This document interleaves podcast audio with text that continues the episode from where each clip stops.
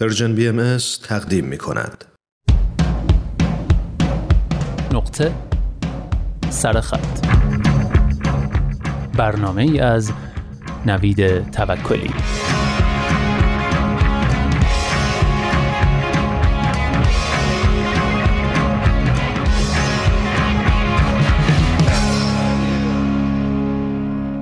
یک بار برتران راسل 80 90 سال پیشتر برداشت یک رساله کم قطر سی چهل صفحه ای نوشت با اسم قریب در ستایش بتالت.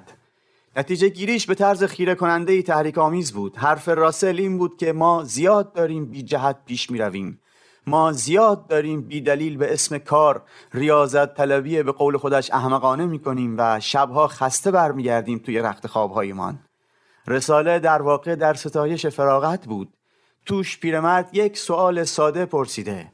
هشت ده ساعت کار کی بالاخره تقلیل پیدا می کند همین. همین سوال های ساده را وقتی یک فیلسوف بپرسد یک ها عمیق جلوه می کند و سالن ساکت می شود راسل اعتقاد داشت ثروت یک تلقی ذهنی است. آدمیزاد همین قد که از اطرافیانش مرفه تر باشد حس ثروتمندی و خوشایندی می کند بعد توضیح داده بود که سعادت و تنعم انسان در گروه کاهش ساعت کار است. بیایید باقی روز را به دلخواه زیست کنیم و آن ساعتهای باقی مانده هم بشود سهم بیکارهای جهان برای نجاتشان از رنج و فقر. سرمایه داری از این پیشنهادها ترسید و از روش برید. فردای رخت بربستن این ویروس و بازگشت شکوهمندش به تن یک خفاش پیر آویزان کمی که جشن گرفتیم و زدیم و رقصیدیم شاید نشستیم و درباره زندگی و سرعت مطمئنش فکر کردیم. شاید دولتها در ستایش فراغت لایحه‌ای نوشتند.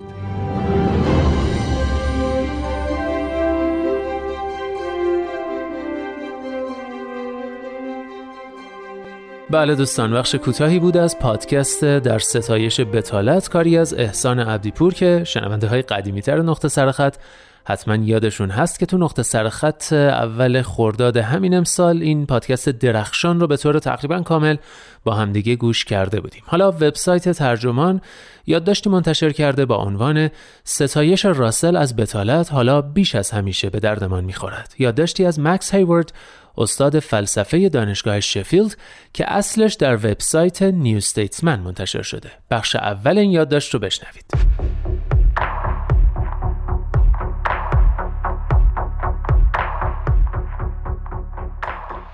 ما بر طبق عادت همیشگیمان بتالت را نوعی رزیلت می‌دانیم چیزی که باید از آن شرمنده باشیم. اما وقتی برتراند راسل فیلسوف انگلیسی در سال 1932 و در اوج رکود بزرگ رساله در ستایش بتالت را نوشت بتالت برای میلیون ها نفر که کارشان را از دست داده بودند واقعیتی اجتناب ناپذیر بود.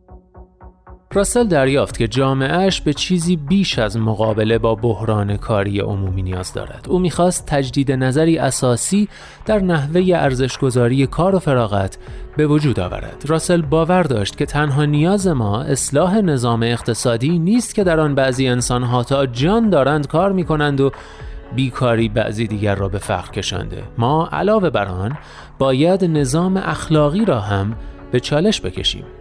اخلاقیاتی که طبق آموزه هایش خود را بر اساس ظرفیتمان در فعالیت مولد اقتصادی ارزش گذاری می کنیم. انسان ها چیزی فراتر از نیروی کار هستند. باید ارزش قائل شدن برای فراغت را نیز بیاموزیم. دعوت راسل بیش از همیشه برای وضعیت امروز ما مناسب به نظر می رسد. ما در آستانه رکود بزرگ دیگری قرار داریم. در ماههای گذشته میلیون ها نفر کارشان را از دست دادند و از آنجایی که اتوماسیون و تکنولوژی به پیشرفت خود ادامه می دهند، شغلهایی از دست رفته ممکن است هرگز باز نگردند.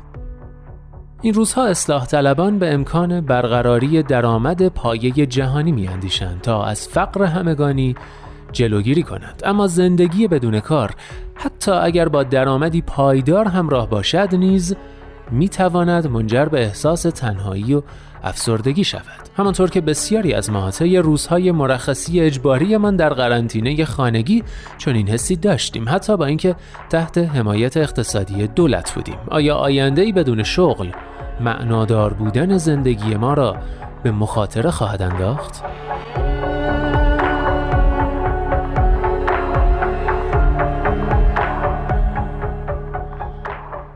در سال 1930 جان مینارد کینز اقتصاددان بریتانیایی پیش بینی کرد بعد از یک قرن پیشرفت بشر در امر تولید به جایی می‌رسد که به شهروندان کشورهای پیشرفته اجازه خواهد داد با 15 ساعت کار در هفته کیفیت زندگی قابل قبولی داشته باشند. اگر امروز این پیش بینی خندهدار به نظر می رسد، علتش را باید در آنچه راسل پیش بینی کرده بود جست.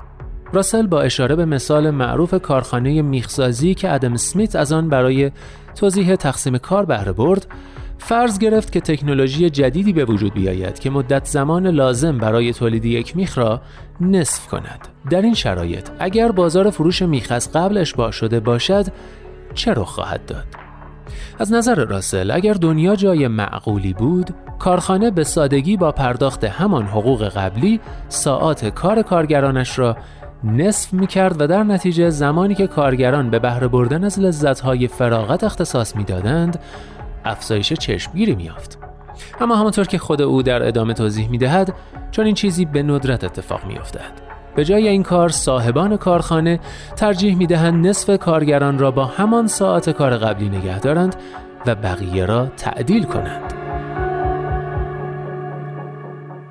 در چنین شرایطی اواید پیشرفت تکنولوژی باعث افزایش میزان فراغت نمی شود بلکه ای را به کار مشقتبار مجبور می کند و عده دیگری را به بیکاری و فلاکت می اندازد. پس اندازها هم به جیب تنها برنده ماجرا یعنی صاحب کارخانه می رود.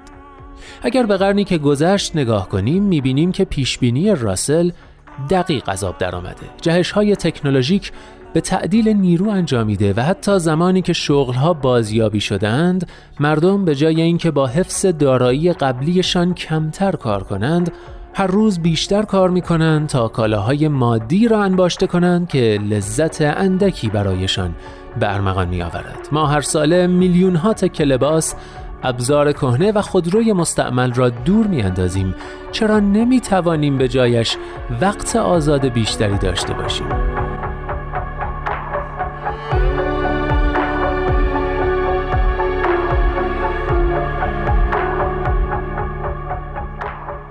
بله دوستان بخش اول یادداشت ستایش راسل از بتالت حالا بیش از همیشه به دردمان می‌خورد نوشته مکس هیوارد رو شنیدید. یادداشتی که همونطور که گفتم در وبسایت نیو ستیتسمن و ترجمه فارسیش در وبسایت ترجمان منتشر شده. اگه دوست دارید بدونید که چرا هر سال کلی چیز به در نخور و دور میندازیم اما نمی‌تونیم به جاش وقت آزاد داشته باشیم. اگه می‌خواید بدونید که مشکل کجاست و چطوری میشه حلش کرد و در کل اگه دوست دارید نتیجه گیری این مطلب رو بشنوید لطفا نقطه سرخط هفته آینده رو از دست ندید.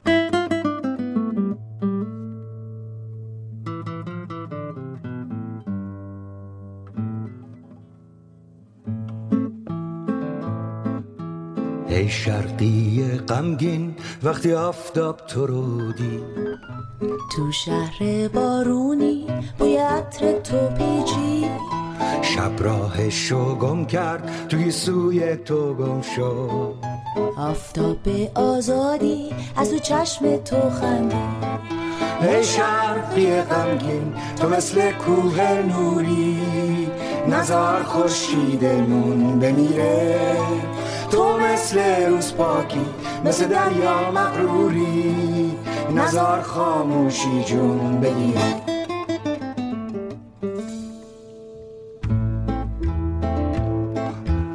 ای شرقی غمگین بازم خورشید در اومد.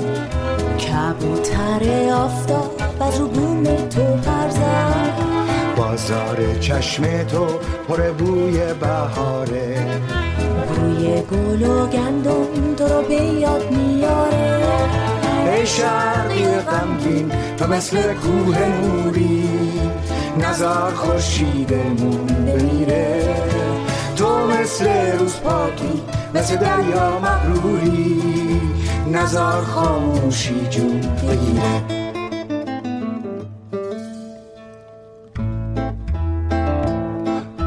ای شرقی غمگین چه سخته بی تو مردن. سخته به ناچاری به دندون لب فشردن. سخته توی مرداب گل تنهایی کاشتن. مجالی نیست برای قصه خوردن. ای شرقی غمگین تو مثل کوه نوری.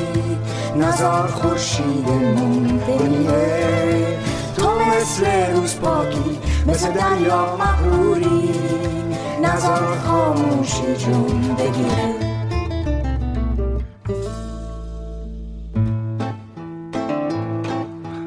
ای شرقی غمگین زمستون پیش رومه. با من اگه باشی گل و بارون کدومه؟ آواز دست ما میپیچه تو زمستون. ترس از زمستون نیست که آفتابش رو بومه. ای شرقی غمگین تو مثل کوه نوری نزار خورشیدمون بمیره. مثل روز پاکی مثل دریا مغروری. نزار خاموشی جون بگیره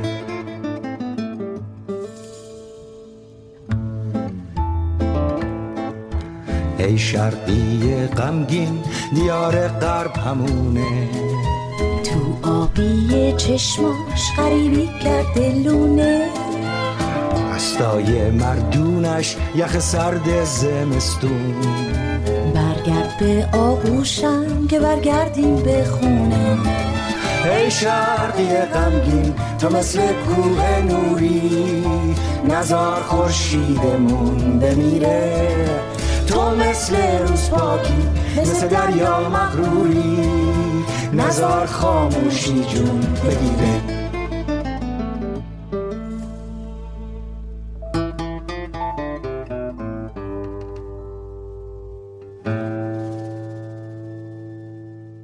بله شرقی غمگین رو شنیدید با اجرای گروه ایندو و حسین منصوری. این آهنگ همونطور که احتمالا می‌دونید در اصل یکی از آثار به یاد موندنی فریدون فرخزاده که شعر زیباش رو هم زنده یاد ایرج جنتی عطایی سروده و ایندو و حسین منصوری اونو بازخونی کردن. امیدوارم از شنیدنش لذت برده باشید.